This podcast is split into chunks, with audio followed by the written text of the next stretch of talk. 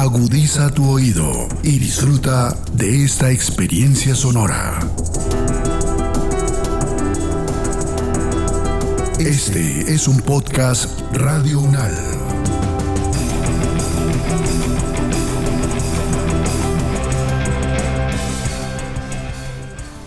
Oscure. 202 de la calle 44 Alfa 2125 del apartamento 101. Calle 24 carrera 74 modelo.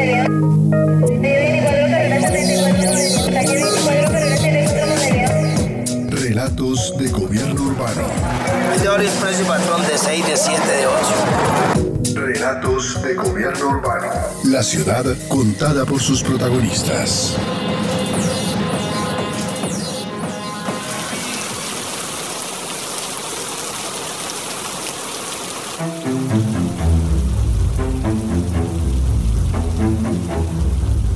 No es discutible que la ciencia y la tecnología, como logros del hombre, han generado grandes transformaciones y al mismo tiempo situaciones problemáticas en las sociedades urbanas.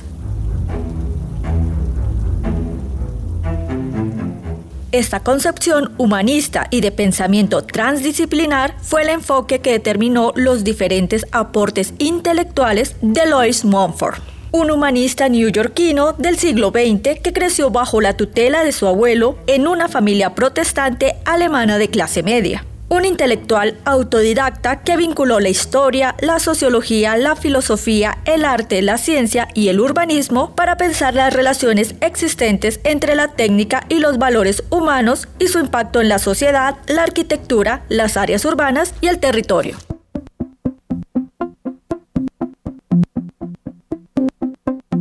El profesor Fabio Zambrano Pantoja, director del Instituto de Estudios Urbanos de la Universidad Nacional de Colombia, resalta los aportes de Montfort a la historia con una visión de ciudad. No es posible estudiar la historia de la ciudad o la ciudad en la historia sin acercarse a la obra de Luis Montfort. Un poco más de de un siglo de haber sido publicada, La ciudad en la historia arranca con una interpretación radicalmente innovadora sobre el origen de la ciudad. Hoy encontramos mayores precisiones sobre ella, mayores profundidades, pero el esquema de Montfort sigue siendo válido. Esa mirada de la ciudad, del origen de la ciudad, de la importancia de lo sagrado, la diferencia con lo profano, que de ahí en adelante se convierte como en el elemento fundamental para entender la ciudad que somos todos. Como un hecho universal, como un hecho mundial, no es posible mirar la historia de la ciudad, entender la ciudad en la historia sin acercarnos a la obra de Mumford. Más que una historia de la ciudad, para algunos, es filosofía moral de alto nivel. Más que una historia urbana, la ciudad en historia para algunos debe figurar como una de las principales obras de erudición del siglo XX. ¿Por qué? ¿Por qué es tan sólida? Porque Montfort recoge lo que venía produciéndose desde el siglo XVIII, lo que se avanza en el siglo XIX y lo que aparece a comienzos del siglo XX para hacer esta visión de la ciudad que es prácticamente una enciclopedia sobre la historia urbana. En estos dos tomos de la ciudad en la historia se condensan los elementos fundamentales para entender la ciudad y esa es su fuerza metodológica. El pasado y el presente de la ciudades solamente puede ser entendida si uno arranca con las lecturas de la obra de Montfort.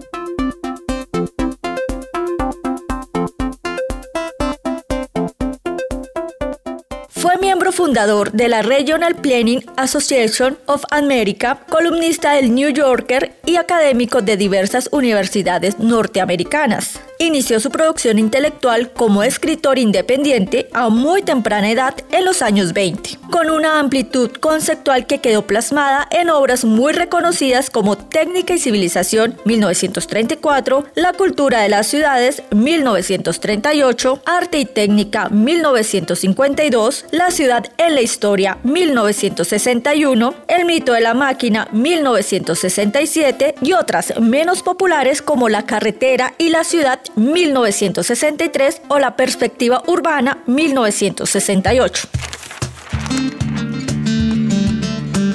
La historia de las utopías cumple 100 años y sigue vigente. De acuerdo con el profesor Fabio Zambrano, esta obra muestra una historia de la ciudad desde sus orígenes hasta hoy. Integra todos los elementos sagrados y profanos de la ciudad. Louis Mumford escribió Historia de las Utopías en 1922. Vaya récord.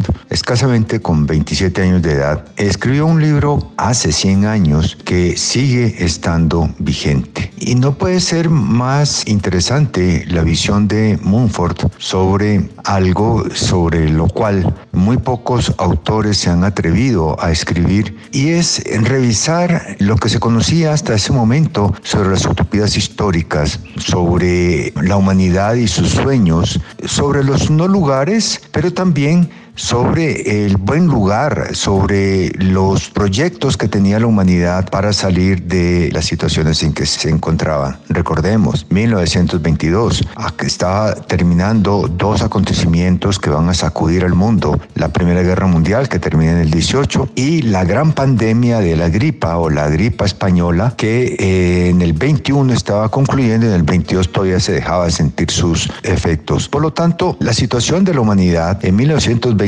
no era propiamente de una euforia que así iba a suceder en el resto de la década, pero en 1922 todavía la mirada sobre la historia era un poco cerrada. Mumford aborda este libro, lo publica y nos deja esta historia de las utopías como una de las revisiones sobre estos temas más importantes que tenemos.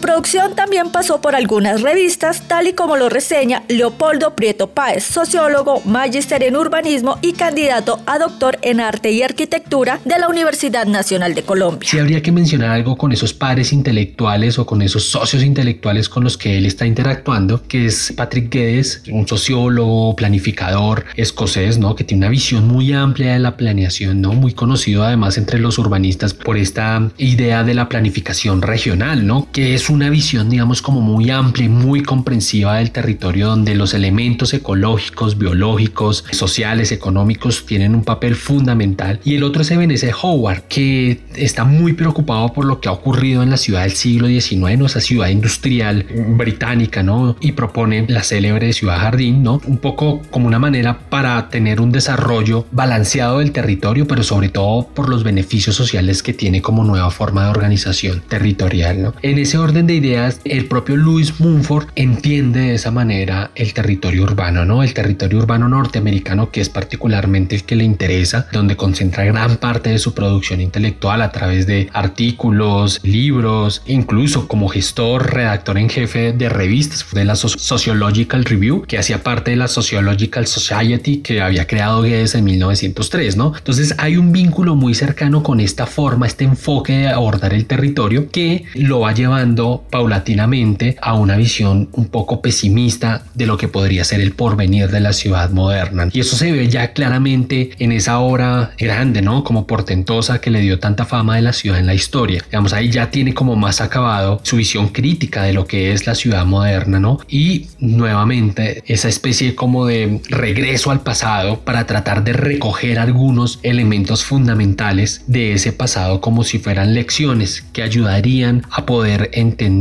organizar, definir el territorio urbano contemporáneo. Su producción intelectual con un enfoque sociológico le generó discrepancias con otros autores, como lo recuerda el profesor Prieto. Y eso, por ejemplo, le grajea algunas antipatías, por ejemplo, la de Louis Couser, que es un sociólogo, este sí, del establishment sociológico norteamericano que lo caricaturiza como un nostálgico, una especie de viejito que está pensando siempre en la ciudad medieval, ¿no? Y en los elementos de esa ciudad medieval que ya nunca volverán, dice Couser, o la ciudad renacentista. En cualquier caso, Couser siente que la visión de Louis Mumford es demasiado romántica, ¿no? Demasiado nostálgica y que no permite, por esta razón, tener herramientas para poder entender lo que está ocurriendo en la ciudad moderna, porque dice Couser que Louis Mumford siempre ve cosas malas en el desarrollo de la ciudad moderna. Y es claro que él tiene una visión pesimista de lo que se viene, ¿no? Lo que él ve es una especie de degradación paulatina de los procesos y fenómenos urbanos y ya hace un llamado de atención para corregirlo. Pero es interesante, por ejemplo, cómo retoma con el concepto de grupo primario de un sociólogo que se llama Charles Cooley para poder entender temas como la vecindad y el barrio, ¿no? O también la muchedumbre solitaria, que es un concepto o un libro donde se trabaja el tema de David Reisman, otro sociólogo conocido norteamericano, sobre ese tema, ¿no? De esa soledad en la sociedad moderna, que ya también lo había trabajado un sociólogo alemán que se llama Jörg Simmel. Entonces sí es una visión un poco pesimista y lo que me parece interesante es que alguno de esos elementos pesimistas que planteaba Luis Munford en ese momento sobre esa ciudad contemporánea, sobre esa metrópoli contemporánea, sobre esos problemas que él comenzaba a prever, parecieran tener cierta actualidad y parecieran llegarnos hasta ahora, ¿no? Son problemas con los que todavía tenemos que cargar, son problemas con los que todavía tenemos que entendernos y con los que hoy todavía los estudiosos, quienes trabajan en el entorno urbano desde un punto de vista culturalista, tienen que tratar. Quizá no estaría de más atender esa recomendación para la que Luis Munford no daba concesiones sobre abordar la ciudad de una manera compleja y compleja significa por supuesto una visión sociológica, económica, pero por supuesto territorial, física, biológica, ecológica y por supuesto sobre todo histórica.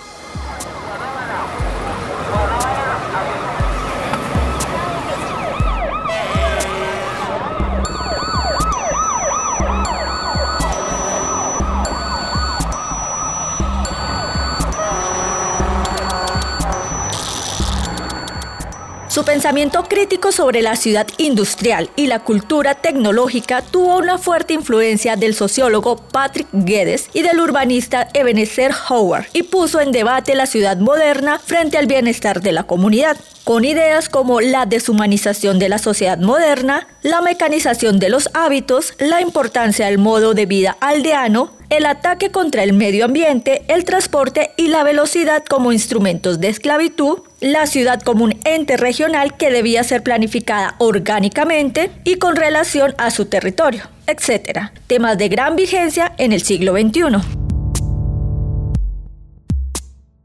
Las ideas más importantes de la teoría urbana de Lois Montfort son explicadas por el arquitecto Luis Carlos Colón Llamas, doctor en arquitectura, profesor asociado e investigador de la Escuela de Arquitectura y Urbanismo de la Universidad Nacional de Colombia, sede Bogotá.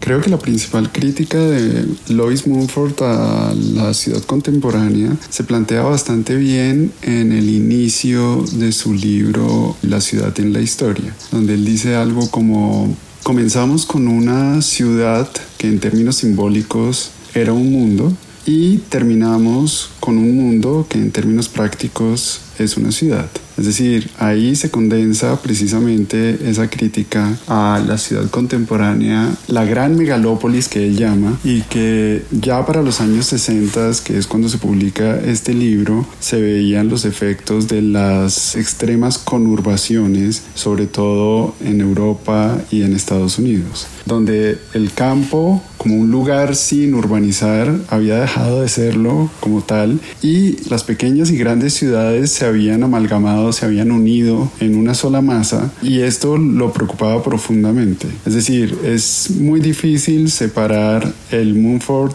historiador del Moonford planificador. Para Moonford, precisamente otra de las ideas importantes planteadas precisamente en ese libro de la ciudad en la historia es que es necesario pensar en un nuevo tipo de ciudad que enriquezca y promueva el desarrollo humano. De esta manera, obviamente, su repaso por la historia de alguna manera está mediado por esa idea y lo que pretende ante todo es tratar de perfilar cuáles son como los momentos estelares de la historia urbana de la humanidad y tratar de alguna forma de ver si es posible no devolver a ellos, pero por lo menos de recoger sus principales enseñanzas.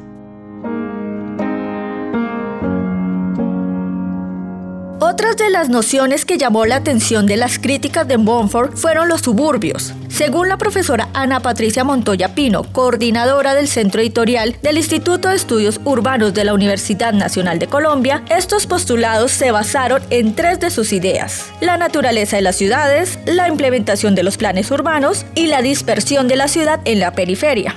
Para comprender la posición de Mumford frente a los suburbios, creo que es importante partir de tres de sus ideas. La primera fue la necesidad de reconocer la naturaleza de las ciudades, es decir, para Mumford las ciudades eran áreas de gran vitalidad como consecuencia de su cosmopolitismo. Lo segundo que él hacía mucho énfasis era la implementación de planes urbanos mecánicos que dieron paso a ciudades genéricas, a ciudades estandarizadas y con extensas avenidas y todo esto como resultado del comercio, del mercado y de la industrialización de la ciudad del siglo XIX. Y la tercera era la dispersión de la ciudad en su periferia. Estas tres ideas de alguna u otra manera definen ese marco sobre el cual Mumford se para para hacer la crítica frente a la existencia de los suburbios. Para él los suburbios fueron concebidos como un una extensión de las viviendas en la periferia de las ciudades. Lo definió como una especie de fenómeno que era fácilmente comprensible como un claro anhelo de las clases medias altas por alejarse de la ciudad y por disfrutar de la tranquilidad de la naturaleza y del aire puro. Sin embargo, esa dispersión, según Mumford, fue precisamente su grave problema, porque no se constituyeron en ciudades, sino en una especie de simulacros de ciudades. Es decir, para para él el trabajo y las relaciones sociales se llevaban a cabo en las ciudades y por lo tanto el suburbio se convertía en una excusa para huir de la ciudad y no precisamente donde se iba a vivir. Es decir, que para Mumford los habitantes del suburbio vivían vidas divididas. En ese contexto, pues Mumford lo que termina planteando precisamente para hacer esta revisión crítica de los suburbios es precisamente que la ciudad debería pensarse como un ente regional que permitiera el equilibrio entre la ciudad y el campo, que no se tratara la tierra como una especie de mercancía. Esto permitiría, según él, experimentar nuevos patrones de urbanización y de infraestructuras a través de una planificación integral que debía ser apropiada por la comunidad y al mismo tiempo su acción y su implementación debería involucrar actores políticos y económicos.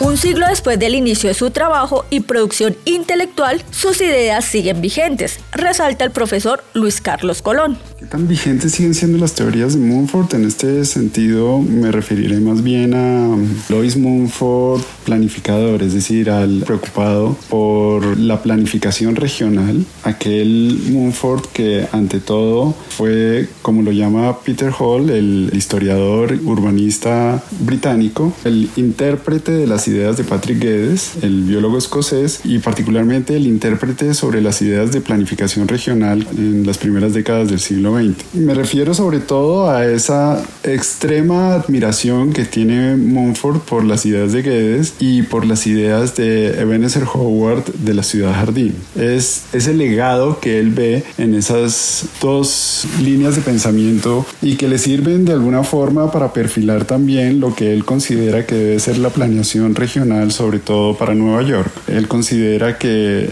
la planeación regional debía estar fundamentada en ciudades descentralizadas que tuvieran cierta autonomía y que permitieran efectivamente la vida autónoma, no en ciudades dormitorios o en barrios dormitorios que dependieran de las grandes ciudades, sino pequeñas ciudades como lo proponía Howard, que efectivamente tuvieran autogobierno y que le ofrecieran a sus habitantes una verdadera libertad en ese sentido.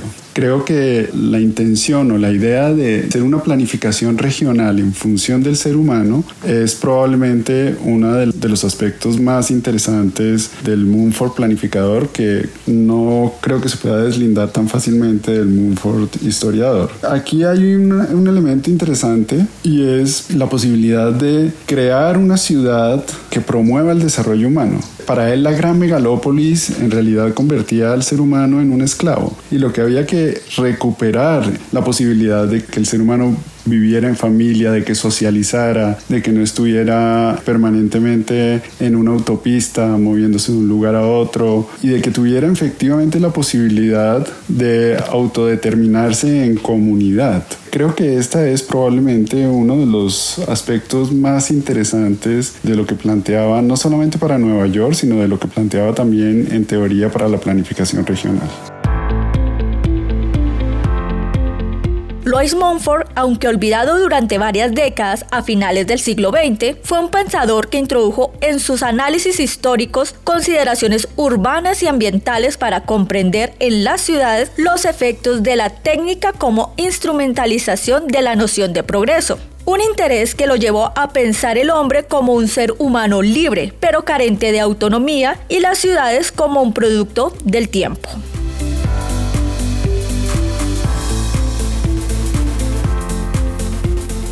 Estas ideas, opuestas al pensamiento de Jane Jacobs, pero favorable al de Ebenezer Howard, le permitieron proponer el regionalismo y la planificación regional como la solución para integrar y equilibrar la vida urbana y el campo fomentar la creación de comunidades y fortalecer la cultura local, además de luchar contra la excesiva centralización, lo que permitiría llevar la tierra al más alto estado de perfección y de uso apropiado, e introducir la deliberada cultura del paisaje, como lo escribió en 1938 en su libro La cultura de las ciudades, discurso que aún es claramente vigente.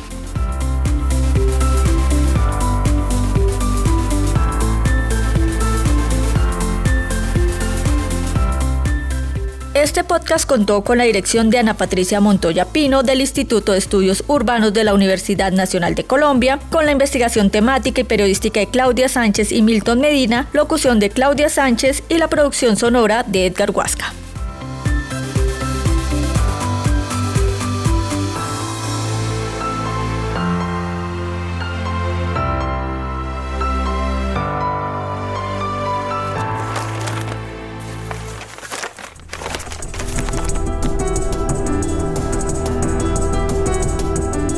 Las opiniones aquí expresadas son de entera responsabilidad de sus autores y solo comprometen a los realizadores de este podcast. No representan necesariamente el pensamiento de Radio UNAL ni la posición oficial de la universidad.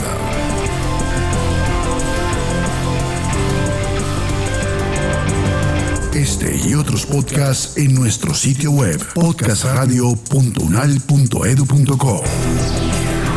Síguenos en nuestras redes sociales. Nos encuentras como Podcast Radio UNAL, Universidad Nacional de Colombia, Proyecto Cultural, Científico y Colectivo de Nación.